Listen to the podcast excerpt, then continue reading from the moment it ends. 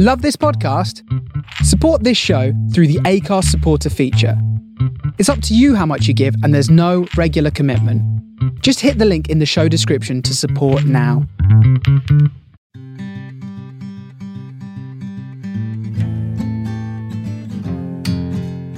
You're listening to Griefcast with me, Cariad Lloyd. Griefcast is a place to talk, share and laugh about the peculiar human process of death and grief. Each week I talk to a different person about their experiences of grief and death as we remember someone that they have lost along the way, whether it was a long time ago or you've just joined the club. Welcome to Griefcast.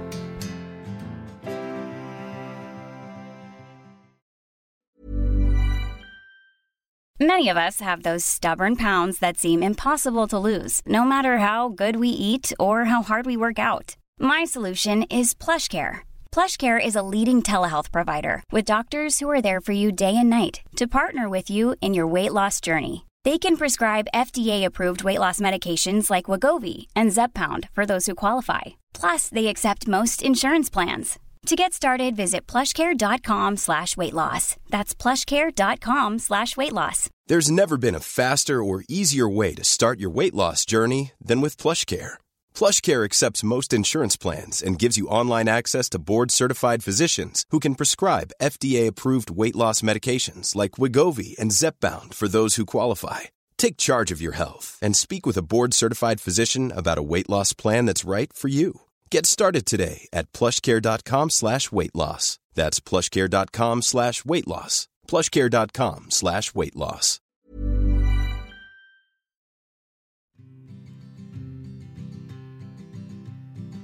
Hey Griefsters, I hope you're having an okay week. This is the final episode of this season. Uh, woo! We got here. This has been the longest season I've ever done. Um, mainly just because brilliant people kept wanting to talk to me and I kept wanting to share their stories. We will be back in the autumn, uh, so don't panic. Uh, if you have been enjoying the series so far, I'm pausing, you know what I'm going to say, but basically you can rate, review and subscribe. Some of you have already done this. Thank you so much. I genuinely want to say thank you. Like, this season has been a bit special, um, doing these shows in such weird circumstances, moving to recording remotely, everybody in lockdown, and you've all been so amazing. Um, so yeah, if you've already done it, don't worry about it. Kick back, relax, have some chocolate and a cup of tea and think your job is done. Um, if you haven't and you have enjoyed a particular episode and you just want to tell the world or tweet about it, um, it really does mean a lot to me. It means I can continue doing the show. Also this, oh, just to say, I don't ever mention it, but there is a way to support me uh, in a different way. If you head to supporter.acast.com forward slash griefcast, uh, you can support the show financially. Uh, you can donate anything you like at all.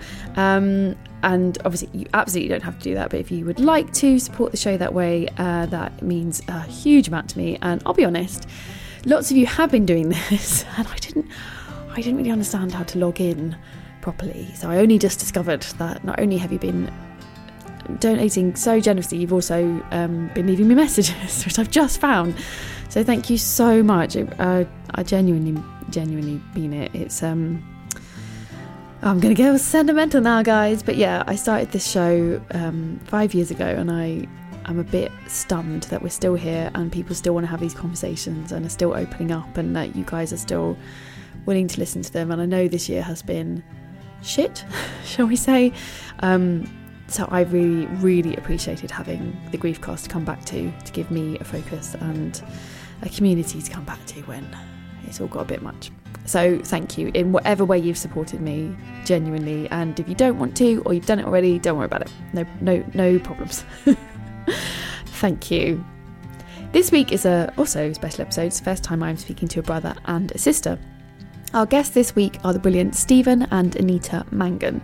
Uh, you'll probably recognise Stephen. He's been in many, many brilliant television, theatre, comedies, dramas, all sorts of things. Um, you may recognise him from Green Wing or the Jeeves and Wooster or The Split, which he's in currently, or Alan Partridge. I mean, honestly, his C V is ridiculous. He's been in so many things. He also happens to be an incredibly charming and wonderful, funny, lovely person as well. And he runs in the family.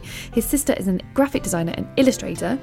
uh, and also a wonderful person, and they have collaborated on a new book called Escape the Rooms. Um, you'll hear Stephen talk about it. It's kind of aimed at sort of like nine to fourteen year olds, but I loved it. Says my mental capacity, but I loved it. It's such a brilliant book, and it kind of deals with grief in one of the best ways, I think, for children's books, actually, because the two main characters are have experienced grief, but it's kind of like under the surface. And if you are someone who was bereaved when you're young, you'll know how much it kind of is there and isn't there at the same time. Um, it's out now, published by Scholastic, and yeah, it's a really, it's such a lovely book, and Anita's illustrations are so funny, and yeah, I really loved it. So definitely recommended by Griefcast. Um, Stephen and Anita came in to talk to me about their parents. Uh, their mum passed away when they were in their early twenties, and their dad passed away fifteen years later. So Anita and, and Stephen, who are we remembering today? Both our parents, actually, mum and dad. Oh, okay. Um, mum died thirty years ago. Dad died sixteen years ago. Wow. Yeah. So who's the older? Uh, me. He is. Steve, by a year. We're, we're, uh, yeah, can you tell? We're, uh, by our voices. We are, uh, yeah, very close. Only fourteen months between us. So. Oh, wow. Yeah. Yeah, that's super close. So how old were you, Stephen, when your uh, mum died? Mum was young. I mean, she had me when she was twenty-two, I think. Wow. So uh, she died at forty-five. I was about twenty-two, I think, when she died. Wow. Oh, was so that you right, were, Anita? Yeah. You were just twenty-one, Anita. I was, yeah, yeah. Yeah, and we've got a younger sister, Lisa. So, yeah, we were, I mean, we were we, we were reasonably old considering she was only forty-five. Mm. Um, we were lucky, I suppose, that she'd had us young uh, because, uh, I mean, uh, my youngest, I had, well, I didn't have him, but my wife had him when I was nearly fifty. So, wow. uh, so yeah, so we, we, uh, we were in our early twenties. I just left university. I was sort of wondering what I was going to do with my life. I trained to be a lawyer, and that was never going to happen, I think. But um, uh, and Anita, you were, I don't want to speak for you. What were you oh, doing at the do. time? what, was I do- what was I doing? I was, um, I'd been, I'd lived in Spain for a couple of years, and I was back and working at Comic Relief. That's what oh, I was wow. doing. Yeah, I'd, I hadn't long started there. And yeah, so I was there, very, very supportive a group of people. It was very small in those days as well. Yeah. There were only seventeen of us that worked there, so it was like a extended family. So it was yeah. it was lovely and very helpful. Yeah. And so, what did she die of? What happened? Uh, she had uh, bowel cancer. Oh. Um, I mean, she was incredibly healthy. You know, didn't smoke ever. I think she probably smoked one cigarette in her entire life. Didn't drink much. Uh, ate well. Exercised. Looked, you know, was was fit and healthy to all intents and purposes. And um, I, I was having dinner with her one night, just the two of us at home, and uh, she got up from the table and went next door, and I found her a few minutes later. She was doubled up in pain. The doctors didn't think it was anything serious. We had, you know, she went in for a, an operation, and then uh, she was in there for hours, and we came out, the, you know, the doctor came out to speak to us, and do you remember he couldn't look us in the, look us in the face? He was yeah, sort of looking at yeah. the ground, and we were thinking, this doesn't this doesn't sound like it's going to be, everything's fine, she'll be back home tomorrow kind of speech. And mm. she had bowel cancer and was dead six months later. Oh my God, that's yeah. so fast. So what I remember about that um, that moment in the hospital as well is just, I think I I just didn't believe it at all. I just refused to mm. believe it. Um, I remember that so clearly, only, you know, even all the way through her illness, I just refused to believe that this was going to end badly. Mm. Um, in denial, maybe, is the um, expression, but um, yeah, and not realistic about it. And it was only when she died I thought, okay, this is real, this is yeah. this is happening. And um, yeah, but I just remember that, that moment in the hospital. You do remember those moments, don't you? Yeah, just yeah. The, the key, the key moments. Mm. It's so, um, yeah, it, it's it's so common. I speak to so many people who say, you know, we just, we just couldn't take it in, we just couldn't believe it. And I think it's interesting. My dad was forty-four when he died of liver, liver um, pancreatic cancer, but they found it in the liver first. So he he got both. Mm. And um, Same, very healthy. He had smoked and drunk, like he'd enjoyed himself as a young man, but um, but he was like training for an Ironman and was like running triathlons yeah. and marathons, and that same thing where everybody's a bit like, what? And I think it's quite hard when someone's young and they look quite healthy and that, you know, no one's been worrying about them, you know, that kind of like, sometimes you get like a person you like, oh, everyone's like, oh yeah, they're not very healthy, are they? Mm. Like they're in that category where everyone's like, oh yeah, they're fine. And if they suddenly, the word cancer gets used, you can, it's really hard for your brain to go, what? How is that in that person when they're fine? Yeah. yeah. And and the person who's supposed to be looking after you and yeah. you're not supposed to be, this is not supposed to be happening at that mm. point. I mean, I think cancer, if you're young and healthy and your cells are dividing quickly, I think that's yeah. not, it's not very helpful, is it? But yeah, it's just a total shock, really. Although, I mean, her mother, my ma- our, our grandmother, had died at forty-seven wow. of cancer. Uh, her father had died at sixty-three, I think he was. Yeah. Um, so, you know, they were, it was sort of in the family, uh, and it was around. And her mum, I was the first grandchild to be born, and so I was, my mum was pregnant with me when my grandmother died. Mm. But yeah, it's but that was sort of back in the sixties in rural Ireland. You know, I mean, she had an awful time. My grandmother apparently had paracetamol. That was the drug that she had. Oh, oh my God! For her wow. womb cancer, um, that's Jeez. all she had, and our, our two. Uh, my mum's youngest siblings, uh, Alan and Bridget, who were nine and eleven at the time, they just remember her just on the bed, you know, with literally mm. paracetamol and last-stage cancer uh, and horrendous pain and absolutely no medical help at all. And then uh, Bridget came to live with us. She was sort of like our older sister. And Alan went to live with uh, our uncles down on the uh, south coast in, in uh, Chichester. And he died. I mean, that was our first experience of grief, really, was Alan, wasn't it? Our first sort of bad, yeah, you know, uh, he, yeah. he, uh, he, horrible story. He was um, in London working for his sister, Bridget, uh, but it was his youngest son's third birthday. And he was racing home from London to get back in time for his son's third birthday and had a car crash on the way back oh, and God. died. Age twenty-seven. Oh um, my God! So that that was that that phone call that we got in the middle of the night. That was um, the worst. Was that was the really? I mean, this this one. I think you know a, a death where there's an illness and things start to get worse and you start to realise what's coming is one thing. I think, mm. and then a, the the violence, the emotional violence of a sudden thing like that. A twenty-seven-year-old man. And, and we all had to, we got a phone call, I, I, I remember it in the middle of the night, it was probably about midnight, we all had to pile into the car and drive round to Bridget's. And, that, you know, Alan and Bridget were really close mm. after all they'd been through in Ireland together. And, you know, I remember driving up to our house and her seeing our car and going, is that Mary's car? Is that, that's my mum's name, our mum's name, is that Mary's car outside? And knowing that we were going to have to tell her something. And she was pregnant. She was pregnant. Oh, yeah. yeah tell God. tell her something that would effectively, you know, yeah, change really. the course of her life. And, yeah. Uh, that was that was really, really hard. And that whole aftermath of that, Alan's death was. We all went down to Chichester and hung out with. They were all big. We're big Irish families. Mum was one of seven. Dad, not one of nine. Wow. Uh, so we sort of. And you know, which is great at a time like that because there's so many people around, there's so many people mm. to share it with and to be around and just sort of sit in rooms with all these aunts and uncles and cousins, all in a similar state of shock and, you know, disbelief. And so death was kind of, and this is my experience of talking to people who do have Irish families, is that it's not hidden away. Like when something happens, the children, like you said, they get in the car, they go get deliver news as much as... which is very different from people brought up in a much more, you know, traditionally English, you know, stereotypical, cliched. Obviously, not everyone experiences that. But you were very involved. You knew people were talking about Alan and... Yeah, yeah.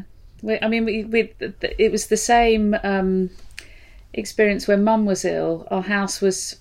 It was full of people, and when Dad was ill, you know, every night we we'd have to go to Sainsbury's. I don't know why I remember these things to buy more chocolate puddings. But it was it, it was all about um, everyone was there for dinner. Whoever was around just stayed for dinner, you know, Stephen would get his guitar out. Am I allowed to say this, Stephen? Yeah, I mean, that does sound like uh, I took the opportunity of having an audience in the house. Look, while you're all here, I've been uh, workshopping a couple of numbers. By the rivers of... This one is twenty-eight minutes long and it's called Me and My Talent. But uh, no, it was just a collective, um, you know, family time, and, and there would be laughter, and there would be, mm. you know, giggling, and there would be crying, and there would be, yeah, and, and I think that's just a close family thing for, mm. you know, for us and for lots of people. I mean, it's so helpful. God, I think it's, so it's, it's so interesting because, like, Uh, you know, I, I try and speak to people from all sorts of backgrounds, but I have spoken to, I would say, a higher number of people from Irish backgrounds because they're so willing to talk about it, yeah. and they're so comfortable with it. And they also, I and I when I do, we do live episodes with three comedians. And I remember a particular episode, we had an Irish comedian called Gráinne Maguire. Who, yeah, brilliant, brilliant comedian. And um, there was... Uh, I think he's British Indian, and comedian Ahir Shah, and he was saying, oh, I've, I, you know, I've heard this thing that obviously is not true, that you have, like, the body in the house with you. I'm like, what a weird thing to say about Irish people, right? And she was like, what? It's true. And yeah. I remember his face just being like, I thought that was something mean people said about Irish people. Like, of course they wouldn't do that. And she was like, what? And Gráinne said this such lovely thing, which really stuck with me. It was like, how rude not to invite them to the party. She was like, yeah. it's for them. And I was, I found that, like you said, I think it's really helpful because it's just something you don't, it never seems to be in Irish culture a thing that's shameful or hidden. Mm. It's like death is like, no, no, that's, it's very normal. It's very, we it's talk so common. About it, we share it. Yeah. It's yeah, so I common. So. I mean, it's just, there's so many people and, you know, mm. I think our grandmother on my dad's side had eleven children, but only nine survived. And oh, God. the younger, I, I mean, she, the last one she had, because she was a bit older, she was in hospital and they would take the babies away every evening.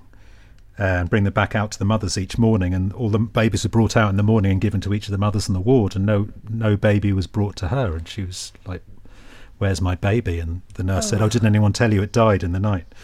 Um, oh my you know, it's that kind of, I yeah. mean, not not flippancy, but just it's...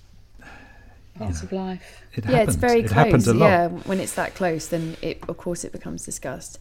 So yeah. with your mum, was she able to talk about her... her death? Did you have those conversations before she died, or was it too painful? Not really, no. No. I think she was in I think she was trying to hang on to her own hope. Mm. And I think she was conscious of her position as sort of the mother, and I think she was obviously worried about us and trying to... I remember Bridget asked her at one point, how do you feel? And Mum said, how do you think I feel? And that was about the closest she got to sort of you know, sort of snapping or Mm. Uh, I mean, I don't know how she did it, but she, she didn't talk. She didn't talk about it, not to us anyway. Mm. I don't know whether she did to Dad or not, but not to us. It's so hard, isn't it? Yeah, my I've you know obviously spoken to so many people, but yeah, my dad refused to talk about it. Just refused. And at the time, obviously, I was fifteen, so that little bit younger, and I was very angry anyway. mm. And it just added to the fury. But now I'm at that. I'm much older. I think, oh God, of course, how can you talk about it to your? You just don't want it to be true. You just don't want mm. it to be true, you know? So how do you begin that, even begin that conversation with your children? It's so difficult. Well, all the language around it as well, the battle, you know, I'm going to battle it, I'm mm. going to beat it, I'm going to win, you know, this this is kind of myth yeah. that, you know, if you're strong enough and fight hard enough, you can you can win the battle. Yeah. Whereas, of course, you know, if you see it happen, it's a process you go through. It's a medical process you go through, and I'm sure a state of mind could well have an impact, but it's not a battle. You know, mm. some people, you know, like Mum, by the time they found Mum's cancer, it was in her liver already, mm. a very large tumour in her bowel. There was no way she was going to come back from that. It just yeah. was discovered too late. You know, if she discovered it earlier, the process of radiotherapy and chemotherapy might have worked and she might still be here, but... yeah, she just it just happened too late. And I suppose that denial as well, the symptoms thing. I mean, we're big advocates of getting yourself checked out because you really want to find out before it's too late. I mean, we mm. go and have a camera shoved up there every every every few years. Uh, the actress Geraldine James put me onto uh, St Mark's Hospital to a sort of family, they have a family cancer unit, and they they they're you know, looking at bowel cancer and if it's genetic and stuff. So we're on that program and we, we get tested, and it's pretty, I mean, it's not the best day out, but, but you know, it's very uh, helpful. Better to know early, yeah. Oh, God, yeah, yeah, yeah. And I think, so my husband, both his parents died of cancer, and sort of my dad died of cancer. And I think you enter this world of, it, it's not hypochondria, of it's like the death anxiety. We've also used that phrase on the show of like every single ache and pain is like, well, okay. And you are, you know, you do, you're like, I'll get it checked out. I'll have a, we've had so many tests on things. And you can see sometimes medical professionals, obviously it's a very hard job, but they'll, you know, sometimes people are lovely and sometimes they're like, ugh, and you're like, no, I won't be embarrassed because it was found too late in my parent. So yeah. I'm going to get every test going because yeah, absolutely. I, I saw what happened when, when people got shoved away by people making them feel that they were, they were making a fuss, you know. Mm. And yeah, it's, it's... But I'm convinced I'm going to live to ninety. I mean, I, I, oh, I don't you? think it's going to get me, no.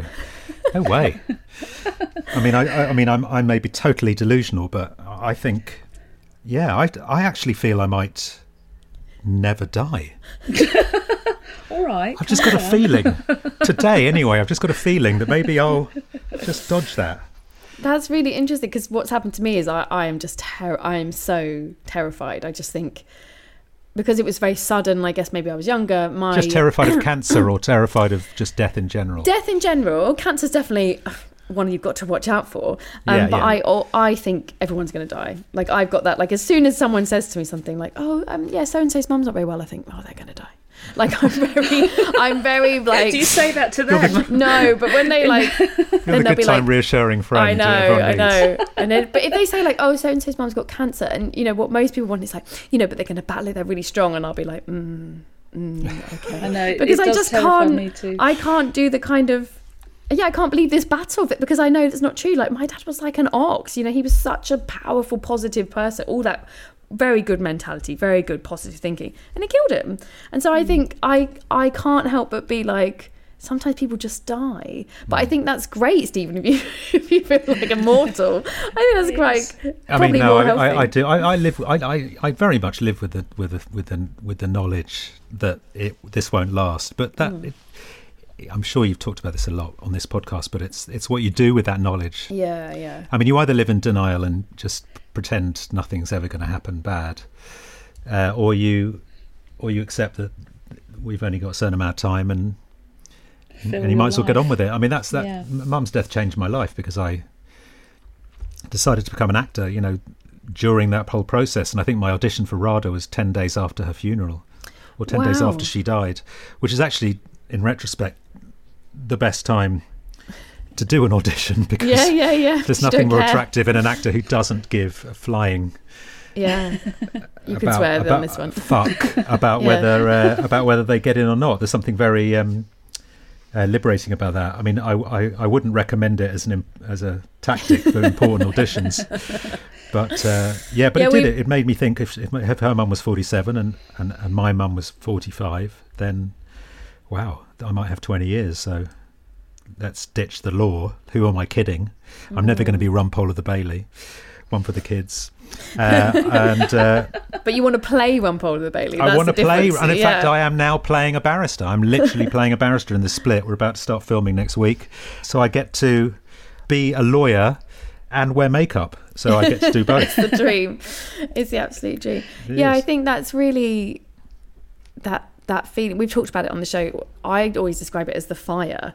So it's like, I think for the I found roughly, and from talking to people, the first five years after a parent dies, you're a little bit untouchable, like, because you just don't care you just don't care any anymore about all this stuff that had seemed so important, has just disappeared. And I was definitely yeah I was that feeling, like you said, it's a weird feeling. It's not, you wouldn't choose it, but it is a one good thing that happens in this like shitstorm, is that you're sort of quite powerful, because your vision of what the life means and what you need to do is quite clear. Did you have that, Anita? Did you kind of have, have this moment of like, okay? I, I I think I've had it ever since, and particularly after Dad died, just that thing of, we really don't, you know, we really might not have that much time, mm. so I'm going to fill my life, and I'm going to do anything I want to do. And I've literally just, I mean, I, I trained to be a graphic designer and illustrator at thirty-one. So um, mm. that was that was five years before Dad died. But I just thought, I, I can do anything. Yeah, I, I just fill my day, and I'm very positive about life, and I and I enjoy myself as well. I just make sure I do things I enjoy. And I think I suppose that's also a symptom of getting a bit older. You just... You you've kind always, of drop you've, the things you've always that you done things do. you enjoy, haven't you? I have always done things I enjoy. Yeah. I mean, you've I think, been you've been very good at very good at that. It's very admirable, but you've, you've very always, yeah. uh, you know, done what you wanted to do. And yeah, I mean, I didn't really know what I wanted to do for a lot of the time, but I just I, I kind of I do enjoy what I'm doing at the time, apart from three days uh, temping with uh, a travel agent called, I won't I won't name him, but it was the worst three days ever because it was so horrible. But that's uh, that's, that's the, the only by. time. That's the only time I've been unhappy. Yeah, it's interesting. I think we I talked, you know, again, people who've lost parents young, it shapes you. There's no denying about it. It shapes you. And then how do you... This is something I always find interesting, is that it shapes you sometimes in a positive way, but there's this weird tension because it's come from such sadness. So you mm. have this life where you're like, oh, I really know what matters, I really know what's important, and if I'm scared of something, I do have a really like, fuck it, like what's the worst and what's the worst that can happen? Mm. If, if I'm embarrassed, fine, I'm not dead. Like, mm, yeah. But then you know this comes from this sort of really painful thing. So it's like trying to hold. Do you, do you know what I mean? I'm not saying it very well. Of like yeah, that tension no, of where it comes from, and sometimes you're sort of pleased that you have that, and then also like people go, "Wow, you just don't care, or you do this," and you think, "Yeah, because my parent died." Like, yeah. yeah, I mean, you exactly. It's it's a it's a, it's a it's a positive thing, but it comes mm. at a great cost. Mm. I mean, what is life but literally dealing with the stuff that's thrown at you? I mean, that's kind of that's kind of it, isn't it? And some mm. people. I, I always feel grateful that we had, a, had parents who who were so warm and loving and smart and uh, interesting, and you know they loved each other, they loved us. We were a very happy family, uh, and yes, they died early, but you know there are people who have horrendous relationships with their parents yeah, all yeah. the way through their childhood, and the parents live to be one hundred seventy-two, and they hate each other for all their, each one of those one hundred seventy-two years. I mean, I got twenty-two years with Mum. I mean, the hardest thing for me to deal with is is the kids, mm, not yeah. them. You know, she never met Louise, my wife. She never met our children, and I never got to know her as an adult. You know, yeah. I, I really sort of knew her as a child, and you wonder that thing that happens when you get older and you start to see your parents as people rather than your parents, yeah. and you start to see them as, you know, for all the all the, the, the good and the bad and the, the, the you know the com- the complexity, full complexity of them. We sort of never really got to that point, so. We got we got to that with Dad. You know, there was a real shift after Mum died of us all of a sudden, you know, we were friends with Dad rather than him being the disciplinarian and the, mm. the, the head of the family sort of thing. Um, and we had a we had a great time with Dad, and he really just after Mum died. Um, It sounds like he's just like he went, you know, he wanted to go on holiday a lot. Yeah, she's dead. Let's go on holiday.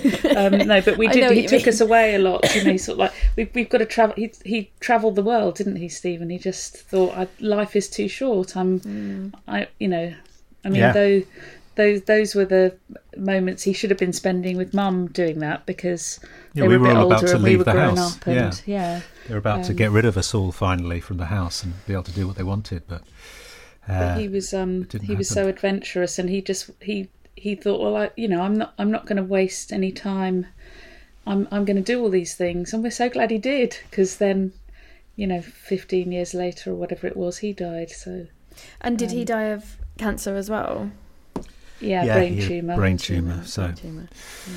Again, six my... months from diagnosis to oh, death. Really? So, for a very similar kind of time period, he developed severe headaches and. You know, wonder what it was. Got a got a tr- diagnosis in February, I think it was, and died at the beginning of September. So yeah. Oh. So again, again a short period of time, and again lucky. I was lucky around to be around to look help look after him. In fact, we were filming the second series of Green Wing at the time, wow. which was really bizarre. Filming in a real hospital all day, and then going to visit my dad in a oh my god another hospital in the evening. Yeah. Um. But they shut down the whole production of Green Wing for ten days, so I could be there with him at the end, oh. which is unheard of. And you, yeah. I mean, you, you just wouldn't people wouldn't do that now, but they were um, they were very, very uh, considerate.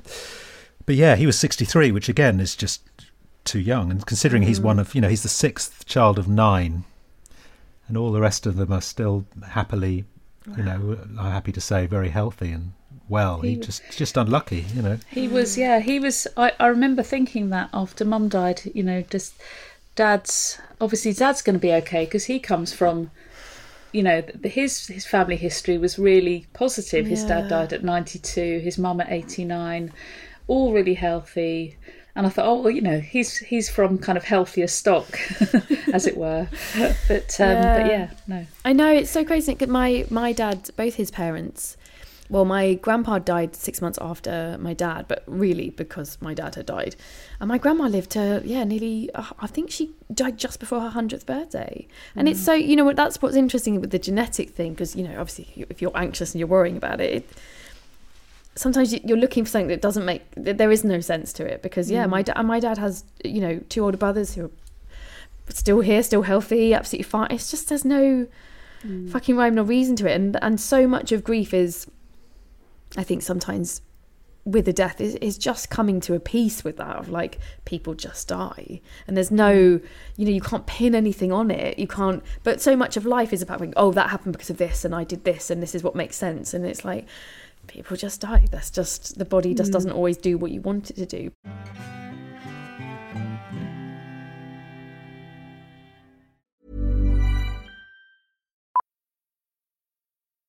Millions of people have lost weight with personalized plans from Noom, like Evan, who can't stand salads and still lost fifty pounds. Salads generally for most people are the easy button, right? For me, that wasn't an option. I never really was a salad guy. That's just not who I am. But Noom worked for me. Get your personalized plan today at Noom dot com. Real Noom user compensated to provide their story. In four weeks, the typical Noom user can expect to lose one to two pounds per week. Individual results may vary. Ever catch yourself eating the same flavorless dinner three days in a row? Dreaming of something better? Well, HelloFresh is your guilt-free dream come true, baby. It's me, Keke Palmer. Let's wake up those taste buds with hot, juicy pecan-crusted chicken or garlic butter shrimp scampi. Mm. Hello Fresh. Stop dreaming of all the delicious possibilities and dig in at hello fresh dot com. Let's get this dinner party started. Many of us have those stubborn pounds that seem impossible to lose, no matter how good we eat or how hard we work out. My solution is PlushCare. PlushCare is a leading telehealth provider with doctors who are there for you day and night to partner with you in your weight loss journey. They can prescribe F D A-approved weight loss medications like Wegovy and Zepbound for those who qualify. Plus, they accept most insurance plans. To get started, visit plushcare.com slash weight loss. That's plushcare.com slash weight loss. Welcome back to Griefcast with Cariad Lloyd. How did you, how was that after your dad? Like, I've spoken to a lot of people about once both parents are gone, there's another change in your life of like, oh, okay, it's it's me now. Did you sort of feel that? Yeah, definitely. I mean, when Mum died, you could look to Dad mm. to sort of lead the way. Yeah, and then and then when Dad died, that's kind of it. It was just us. We're the next on the conveyor belt. We're the sort of most senior people. But again, I say that, but we we have we're very close to our uncles and aunts, and there's a lot of them.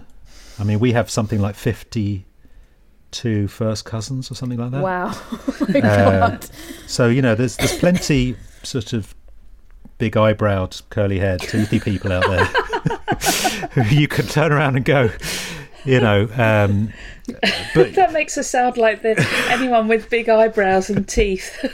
What, We're just going to go and grab them and say, "Help me." That's what I, that's what got me through. you, you'll do. You must be related to me. Yeah, Come on. I mean, surely. uh, but yeah, you know, uh, I mean, I don't. I, it's yeah, you're you are, but I think by then, I think that process, like I said before, the emotional violence of someone, a knock on the door and the policeman saying mm. or the, somebody saying something terrible has happened, compared to that bit of time to start getting your head around it and to start grieving mm. um, ahead of the event. And obviously we'd been through it once, so we started to I, mean, I don't know. Did you? I don't know if it'd be interesting, Anita. That's the denial thing. Did you, did you feel it again with Dad? No, no, not not then. And and also, you know, being sort of that bit older as well. Um, no, I was I was definitely, you know, and you saw his demise as well. And so, no, I, I, I did take it on board the second time. But we sat. I mean, after he died, we phoned our uncles. Oh yeah. Who came to the house? To the two two of them who lived nearby. And then over the next twenty-four hours, we we we he, he we kept him there, and uh, one by one, his brothers and sisters turned up, and one by one, you go to the front door and greet them, and you know have that sort of awful moment, and bring them in, and and we just all sat around for you know a whole day.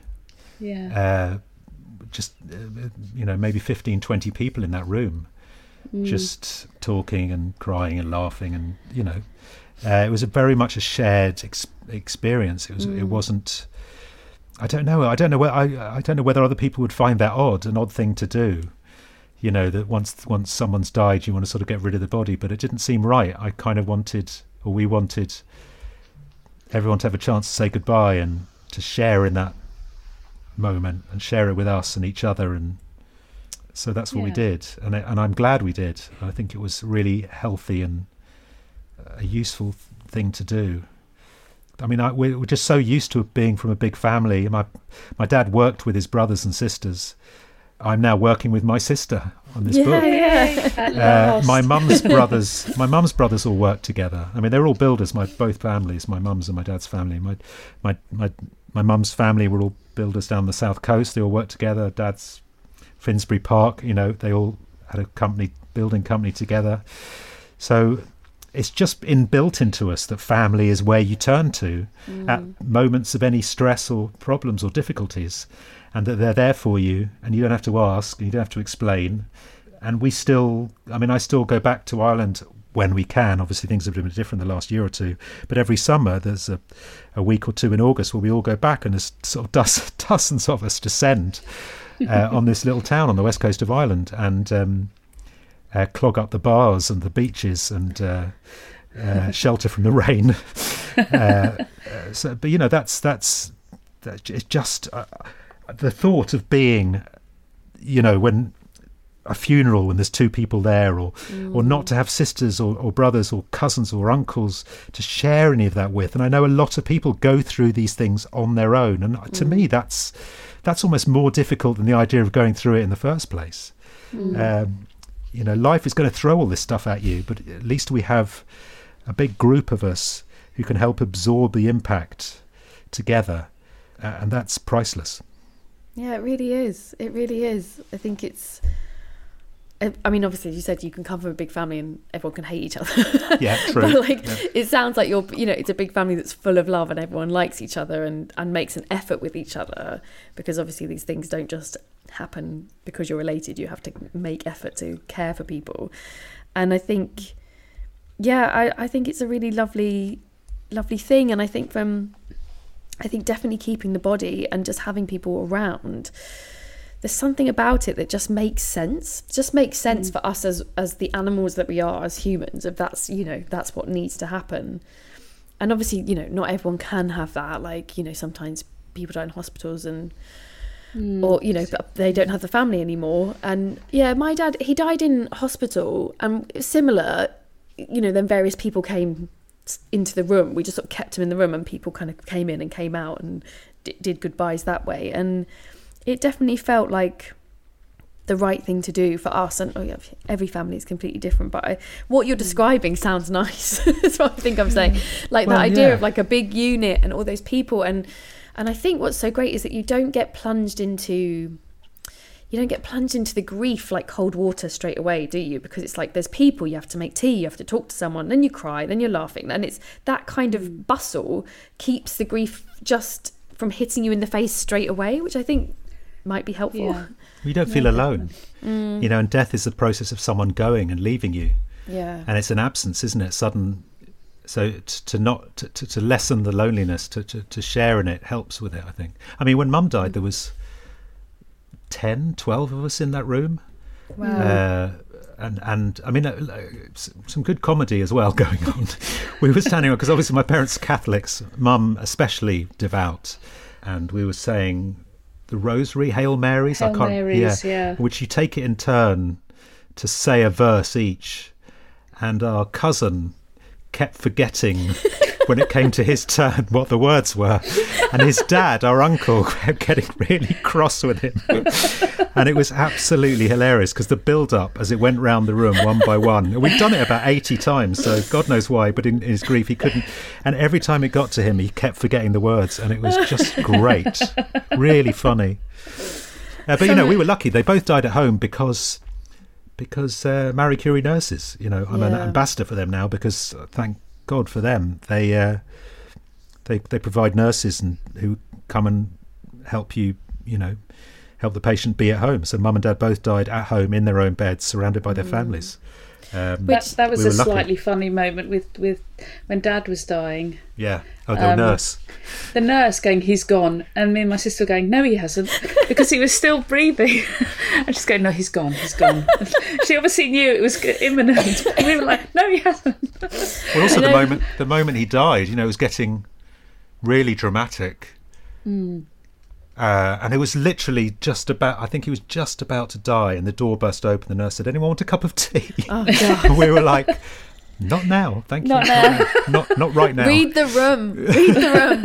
And I think he died about eight seconds later. Oh, um, he was waiting. Perhaps he was waiting for someone to Maybe, yeah, sort of for a cup out. of tea. Yeah.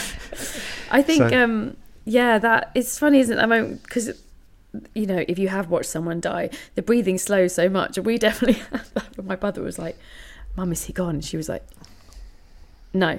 Like, really hard and then to they tell, take one it? more breath, and you're like, but you're sort of like watching as if it's like some bet you're waiting for, you know, like, no, still going, yeah, okay. And then you all kind of, oh, right, we've got five, yeah, we've got five more minutes here. I really hope that, you know, the person dying hears that as their last thing. Yeah. Has he? Has he? No, no, not, no, not yet. Not, not yet. They'll be like, I, I, you'll know, guys. You'll know, okay? They'll I'll do it. Right smile here. On their face. I mean, those moments oh. are, yeah, blissful, because the rest of it is so fucking awful. You know, that's why I always tell people when I speak to listeners who say, oh, I feel so bad, this happened. I'm like, don't feel bad, because the grief is so shit. If there's a bit mm. of laughter in it, like, that's the gold that you sort of have to hold on to, because the rest yeah. of it's shit. Yeah. yeah. I mean, and why can't there be? Yeah. Who says there can't be funny moments? Oh, God, in, yeah. in, uh, of course there are. I mean, I'm slightly obsessed by undertakers, and, you know, because they must come into work on a, re- on, you know, some days on a real high. Just fallen in love, or, so you know, they've won the lottery, they've won sixty quid or something, you know, something exciting has happened to them. Yeah. But, of course, they've got to get the game face on, yeah. which is sombre. But uh, poor undertakers. That's who. Back, that's backstage who real... undertakers. That's yeah. Uh, the stage that's managers. That's my next sitcom. I'd watch it, Stephen. I'd watch it.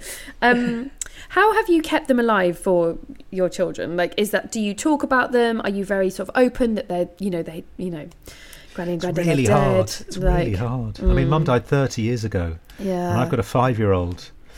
Who's who? You know, and he's got one grandparent alive, his his grandmother, my wife's mother, and it's very hard for him to conceive of the concept. Mm. Even my thirteen-year-old, my oldest, it's very hard. You know, from photographs. Obviously, there's not really any video because yeah, we're so yeah. old. Um, it's just well, difficult. There is video somewhere, but we, we can't find it, can we? We yeah. got Mum. We, we used to do these little scenes, like recreate adverts when video cameras first came about. Dad had one for work, and we nicked it for a while and recreated the Pepsi challenge and all sorts of stuff. And we got one, we got Mum to act in one of them, you know, to tell us off holding a wooden spoon. And I don't know where that video is. I mean, yeah. where is it? We, we neither one of us know. Um, we talk a lot but, about that on the show, of because I'm the same as you. If you're an analog griever. So, like, everything is, like, not to hand. Whereas the digital lot have, like, they just pick up their phones and they've got voicemails, voice memos, thousands of photos. But the analogue lot are like, um, I think it's in that attic. No, we yeah. took it out of there, yeah. didn't we? Uh, it's it's Here's a you... picture. She had an Irish accent. Uh, that's, about, that's all about all I've got for you. Yeah, it's, it's hard to kind of, yeah. To I mean, I'm saying because my dad would be... Um, I think I'm twenty-two years now, twenty-three years. I've lost count past twenty. And it, it's very hard to to conjure up that person. I think all you can do is the stories. I think the stories are such great character p- portraits, aren't they? But say my daughter's four, and so yeah, she just she'll just say things like, "Oh, well, because your dad's dead, your daddy's dead," and I'm like, "Yep, that's yeah. that's where we're at with that." Okay, like, yeah, yeah. Or your mummy's in Devon, as my five-year-old said to me the other day. I was like, if she's in Devon, that is serious news. But yeah, it is. It is hard. It is hard, especially when it is a long time ago. But um, I guess the main thing I've tried to do is not hide it. You know, like just oh, yeah. they're dead. That's it. So that when they do get to hopefully an older age and they can say, "Oh right, let me see that picture. Let me imagine. Let me ask for that story." But mm. not and. You hope they'd be comfortable to ask that because they've seen you be comfortable talking about them. Do you take That's them to so- the graveyard? Or?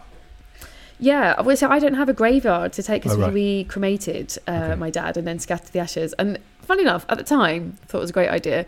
But after talking to people for five years, bloody graveyards are bloody brilliant. Like, I just think like you've got somewhere to go and it doesn't. That place doesn't move, yeah. you know? I mean, it doesn't feel like them, though, because they only went there yeah. once and they were, in a, you know... in a box. True. It's not. It's yeah. not really. Uh, you know, it doesn't. It doesn't bring them back. I think it's partly the reason we go to Ireland is because that yeah. feels like the place where they they are. But yeah, I mean, we they, we they are buried in North London. Our parents, but it is somewhere we can go together and yeah. on those days and meet up with people and then go for a cup of coffee or whatever. Mm. But oh, yeah, and the, the the subject is not taboo. Definitely not. Yeah. No. And my my daughter's now seventeen, and I've got a fourteen-year-old boy. And she asks about them, you know. I mean, she was she was the only grandchild as such. She was alive when my dad was alive, but she was eighteen months old, so yeah. she doesn't remember him at all. Yeah. And he adored her, and, and you know, he'd he'd walk her around his flat, kind of carrying her, showing her things like the window locks on his windows. And I was thinking at the time, why would she be interested in the window locks, Dad? But, you know, now I find it's just so lovely and cute yeah. that he'd be showing her that sort of thing. But, but yeah, you um, you just have to, yeah, just keep talking about them. And and I think, you you know, I I think we live on through them sort mm. of thing. I, I hug my kids a lot. My mum used to hug me a lot. And I tell Maddie that. I say, I you know, my mum was a big hugger, you know, as we're having a hug. And I think you just you just carry on. You you talk about like that. And I, and I suppose, you know, with us, we grew up with mum's mum just mm. seeing a, a black and white photograph of her. So yeah. you have to, you sort of conjure up your own image of them and what they were like, don't you? Yeah. If you don't, if you don't know them. But, yeah, it's difficult. It's, there's no... You know, it's like grief, isn't it? There's no s- simple thing to it. It's always something tinged with pain that your children don't get to know them in that way. Mm. It's it's always, it hurts. But then, like you said, they'll do something that reminds you of them or you get to tell them a story and that's lovely. But yeah, it's never all good and all bad or just like fine. It's just something you yeah. live with. And I waited till my late forties to have my last child. I mean, the chances of me knowing my grandchildren... Are, are, but you're not going to die, remember? Oh, that's true. Yeah, cool. I forgot about that. Thank you. Oh, yeah. You know, if, if there's one message I could say here is have children when you're eighteen years old. So, so that all the grandparents and great-grandparents and great-great-grandparents yeah. know each other. And uh, I do. Yeah. I that's something that's I was, you know, as people do these days. I had my kids quite late, and it wasn't till I had them that I was like, oh fuck, like why didn't I? Yeah. I see now. I see why people did used to do this younger because one, your the parents were hopefully alive and would be able to help. Yeah. And also they would get yeah. You so it sort of makes sense, but obviously that made sense when we were all living in rural villages in Ireland or Wales. It makes sense to me now. I don't I you know the idea that my grandchildren, if I'm around, you know, I look like this just ancient old man doddering around mm. um rather than the the virile vital human being that I am now. That was the most perfect younger sister cough I've I've got an old, older brother. That was so yeah. It's gotta be done. It's gotta be done. So with the book, I just wanted to talk about it briefly because Um, yeah, I read it um, yesterday. I, don't know, I was hovering about saying yesterday. I read it yesterday. And um, I really loved it. I really, really loved it. And I started it thinking, um, oh, I see. Okay, you know, middle grade adventure book. Yeah, yeah, yeah. Like, and struggling with the riddles because I'm not a, I'm not a riddle person. But the way that you've, the way that you've got grief in there, I think is absolutely brilliant and, and quite, and really clever, because it's very, it's sort of hidden, but not in a horrible way, you know, like it's not like when you hide vegetables in a sauce for a child and like sneak it in. It feels like it's just just under the surface enough. How was it writing it for you, Stephen, and, and how was it reading it for you, Anita? Like, because obviously you recognise you're both talking, and as I have an older brother, and you know, you you you've been through the same experiences, but your takeaway from those experiences is completely different. So yeah, lots of questions there. Sorry. So how was well, it writing? I, as you? I mean, I I, uh, I think when you write a book, you you feel under pressure to come up with an ending. You know, the beginning, mm. a middle, and an end, and to solve the mystery, or you know, to come up mm. with something that. And thinking about grief as I was writing, you realise that it doesn't end. Mm. You don't deal with it, wrap it up, oh. and then go, well, I've done that now. It's not yeah. like an adventure where you get the prize or you get out of the, you beat the, the, the enemy. It's just there, and and you have to try and deal with it as it comes along. So, I mean, there were so many things that came up writing the book. The idea that you can get it wrong, that you can mm. you can do grief wrong. You know, the worry when you are grieving that somehow you're not normal, the idea that you might feel awful one minute and elated the next, you know, and your emotions are all over the place. And the idea that that perhaps is because you don't care enough, or you don't, you know, I should just be sad for three years. Mm. I should go around crying because my parent has died. We don't process grief like that. That's not how it works. Um, it comes and it goes, especially when you're younger, I think. Um, those emotions come through you, and they and then, and then they go, and then they come back, and, and, and it's a sort of lifetime process. So I think having to write a book where it was grief is, is a sort of fundamental basis, even though it's a kind of, you know, funny adventure story, essentially. It's not a sort of weep fest by any means, but there is a sort of, you know, the background of grief that, that I just wanted to say to people, just try and deal with it as it comes along. Mm. And, you know, today you'll be dealing with something, and you may deal with it well, you may not. And then tomorrow something else will happen. Uh, and just keep, you know, just keep trying. Mm. Uh, there's no there's no right, there's no wrong, there's no successful. You're never going to beat it. You're never going to get rid of it. You don't want to get rid of it because, you know, you love them. You're going to miss them. So it's just to give yourself a bit of a break. Mm. Uh, and this concept of rooms, you know, just take it, take it one step at a time. I suppose that was the, the the sort of conclusion I came to in writing it, of like how to, to tackle it, because yeah, you can't you can't wrap it up. There's no there's no end result. There is never an end result. Mm. There's only a continuing, ongoing, and of course, you know, uh, that's that's what life is. You never get there. You never. Mm. You never go, right, everything is now perfect. I can now start living my life, and it's very easy to think that. It's very easy to think if I. If I get that job, or I can have those children, or that get that house, or, you know, then things will be, you know, no, those things are temporarily uh, have an impact, but life will just keep coming at you, and you just have to keep doing your best, and, and don't give yourself a hard time. And, and you're not alone. There are people out there who've been through it, and you can talk to them if you want. And if you don't feel like it, so fine. You don't have to be someone who, you know, some people aren't people who have to spend days and weeks discussing every nuance of every feeling they've had. Uh, mm. It can be very useful to talk to people, but um, there isn't yeah, a right or wrong way. I liked that the two characters had very different approaches yeah. to the grief. I thought that was really helpful, especially for kids, because, and you know, everything we say that on the show all the time, like it doesn't go away. It doesn't. And I mm. think when I speak to people who are like two years down the line, when they sort of re- when they ask me, oh, I'm twenty plus years, they're like, oh shit, like what? Because they think, are you joking? I'm going to yeah. be dealing, and you're like, yeah, you are, but it won't be as bad as it is at that two year point. You know, like that is a really, really, you've just you're right by the bomb blast.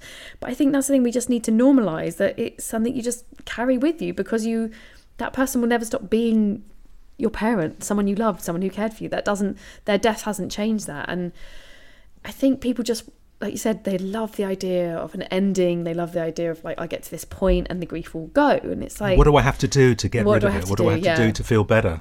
To fix it. I think we're so looking for an answer and fixing. And, and that's what, yeah, I thought this book really captured that idea, and which is is hard to explain to a child, because, you know, to them two weeks from where they are now is like, what, there's fucking ages away.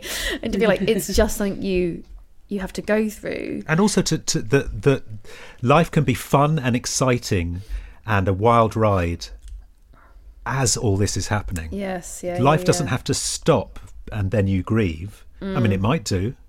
It might stop for a while, but these things can, you know, they, they it's just sort of, it's added into the stream of your life. You know, it's a, yeah. it's another tributary feeding into that river, uh, and life is a, is a mixture of all those things, and and that's okay. And and you can still laugh and have fun and be angry at times and be unpleasant and and be caring and all all those, you know, all that lovely complex stuff. It can all be happening at once. That's okay. Yeah, I think that's again what people don't realise about grief till, you know, it happens to you. Of like, it's it's not one thing, it's a million things at the same time in your body, emotional, physical, all of it. um Anita, how was it when you read it? Like, did you feel... Well, it went through a few drafts. A few. It went from seven thousand drafts. um each time each time it just got better and better. But, you know, the, the, there's the, the bit at the the beginning when he thinks he sees his mum. Mm, oh, that really um, caught me, actually, because yeah. I, I was sort of like, OK, yeah, kids book. And then I was like, because we've all done that. We've all thought we've yeah. seen them. Yeah. Oh, one hundred percent. You know, just you, even now, I think I, I see her as she would look now. Yeah. Um, you know, but it, it, it's very Stephen, and it's, you know, it's got the tenderness with the comedy in perfect balance. Um And being brother and sister as well, we just share so much history and sense of humour, and, you know, the whole the sort of Irish family thing of, you know, one minute laughing, the next minute crying in equal measure. I just I got I got it, and um, you know, um, I thought he wrote it perfectly. He's great. And this is on tape. Yeah, he's got it. Oh yeah, can we now. can we rewind that bit, actually? Yeah, I thought that, and I was wondering, maybe it's like the drawing of the character looks a bit like Stephen. There's an mm. element of that, but then I was looking at like the girl, and I was like, I felt like Anita. I was like, was Anita a bit of a goth when she was younger? Like, there was something like I recognise as an ex-goth myself.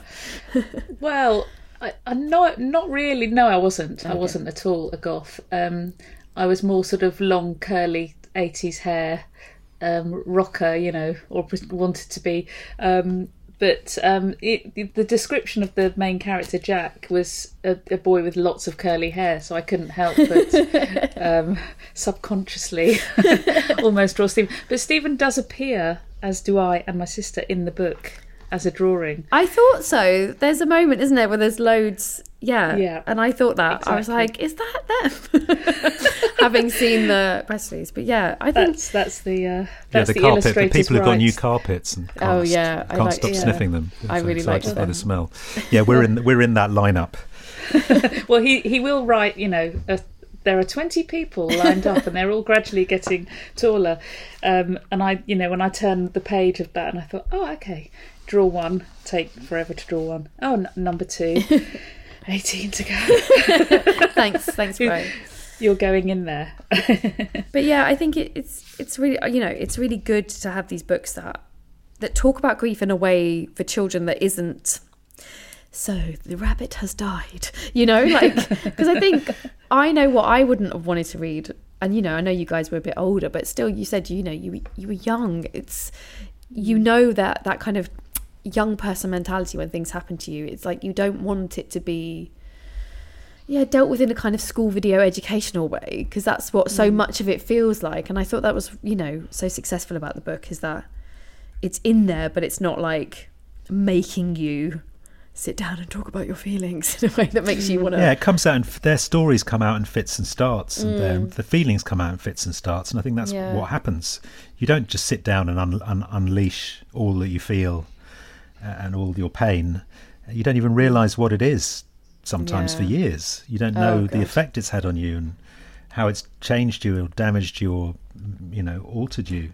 It takes a long time for that stuff to come out, and it comes out in fits and starts and sudden realisations and, uh, God, you, and bits, you could just be, bits of denial. You could, sorry, yeah. I mean, you could just be, you know, there's a smell that's particularly mm. evocative. You know, I can, I can, I go for a walk with my dog in the woods, and um, every now and then they, they must have a log burning stove in the uh, in the. the woodman's cabin, and the smell of it just reminds me... Where do you live, in Hansel and Gretel's house? But the smell of it reminds me of Dad doing bonfires, and I just stand there with my eyes closed while my dog's, you know, terrifying squirrels all over the place. But I just, I did, it just sort of takes me back, mm. and you know, and it's a, it's a lovely peaceful thing. I don't, I'm, you know, I'm not sad about it, but it just can catch you sometimes like that, can't it? Just mm. a, a smell of something. Oh, yeah. And I think that you said fits and starts is a, a good description of what grief does to you and catching you. It's, and that's what I think all the time, when people say, you know, oh, it gets easier, which I think when you're at the beginning of your grief journey, you're like, what the fuck does that mean? But what it, all it means is every time it does catch you, you've been caught before. So you're like, you know what it is, you know that it will pass, you know how to like... find your way out of it again, and and I think all that happens is you just get better at not running away from it. You know, that's certainly all I've done after years of like, run, grief is coming, fucking run, and now I'm like, oh, here it is, okay, hi, like it will it will pass. But yeah, that's, I think you just get better at going, oh, that smell is making me think of him, mm. and so what I need to do is just close my eyes and remember it rather than yeah. like panic about it. But yeah, that, grief. Yeah. I mean, after Mum died, I went to drama school, grew my hair long, wore leotards and jazz shoes, did modern dance. It affects us and all very differently. Do. I mean, yeah. That leotard you're wearing now is particularly it's good, gorgeous, isn't it? And sparkly. It's lovely. Yeah, very thank nice. You, lime green. Oh, thank you both so much for talking to me. And I completely forgot to ask your mum and dad's names at the beginning, which I normally do. Anita. Uh, checking uh, if you remember. That's not their name. Uh, oh, sorry. Mary and James. Mary and James. Well, thank you so yeah. much for talking to me about Mary and James. It was a pleasure. They sound like bloody good parents. They were. Thanks, Cariad. Thank you. As I said, Stephen's book, Escape the Rooms, illustrated by Anita Mangan, is available to buy now. It's absolutely brilliant. I definitely recommend it, even if you're not nine to fourteen. You can follow us on the on the old socials at the Griefcast on Instagram and Twitter. Show is edited by Kate Holland. It was recorded remotely uh, in, I think, mine and Anita's living room, and it seemed like Stephen's spare room. I'll be honest, it seemed a bit of a bit of a not a living room situation. And the music was provided by the Glow Ensemble. It's the last episode. I thought I'd make the outro different. If you've got this far, God, thank you. Not many people get to the outro, so if you have. This is just for you. Thank you so much for listening. I genuinely wouldn't be able to do this without you. So, hi, and I hope you're having a nice day. I hope it involves chocolate. Um, this show will be back in the autumn, and remember, as ever, you are not alone.